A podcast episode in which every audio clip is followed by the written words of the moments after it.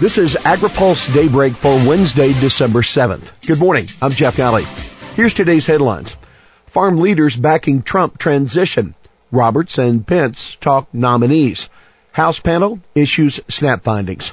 Some agriculture leaders are in New York this morning for a $5,000 per person fundraiser for President-elect Donald Trump's transition. One source who works for a farm group says he expects a fair number of people with agriculture ties to be in attendance. Trump met yesterday with Iowa Governor Terry Branstad, who is apparently being considered for ambassador to China. Branstad issued a statement afterwards saying that he and Trump had discussed the possibility, but there was no word on whether the governor would get the ambassadorship. Agriculture Secretary Tom Vilsack has said he thinks Trump's strong support from Branstad and other GOP office holders played a big role in his victory in Iowa.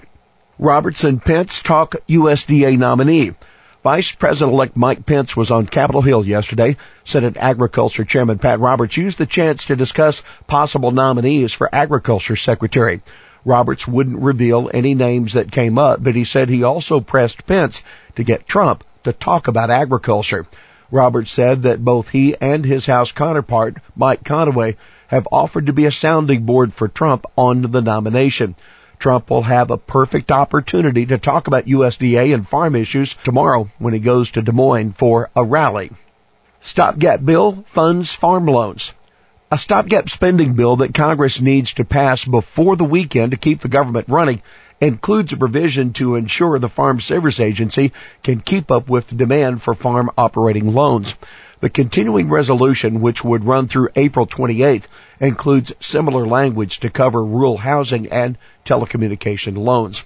For more on the transition and the lame duck Congress, be sure to read this week's AgriPulse newsletter. House committee outlines SNAP lessons. The House Agriculture Committee is releasing a report today on lessons learned about the Supplemental Nutrition Assistance Program from 16 hearings that the panel held over the past two years. Among the findings in the report, some states need to better enforce their work requirements and that enforcement needs to be coupled with better employment and training programs promoting pathways to employment is the best way to help individuals climb the economic ladder out of poverty and into self-sufficiency, that according to the report's executive summary.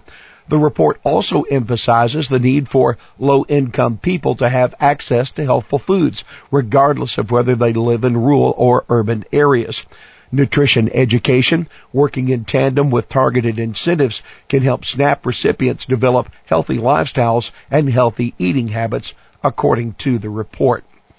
Roberts, keep the Farm Bill intact. The report's findings don't address whether SNAP should be kept in the Farm Bill, and Conaway hasn't taken a position on that issue. But Pat Roberts says the legislation needs to be kept intact. He told reporters yesterday, if you're going to have any kind of farm bill, you're also going to have to have a nutrition title. Roberts' position reflects the fact that a farm bill can't move in the Senate without Democratic support, and Democrats will resist any effort to split the farm bill. Conaway has a different problem. He needs support from hardline conservatives in the Republican caucus, and he probably doesn't want to take a position against splitting the farm bill any earlier than he needs to. Roberts also ruled out the idea of turning the Supplemental Nutrition Assistance Program over to the states to run, an idea that has been a staple of the House Republican budget proposals. Roberts said, if you're going to have a program like that, it should be consistent throughout the country. House panel reviews USDA catfish inspection.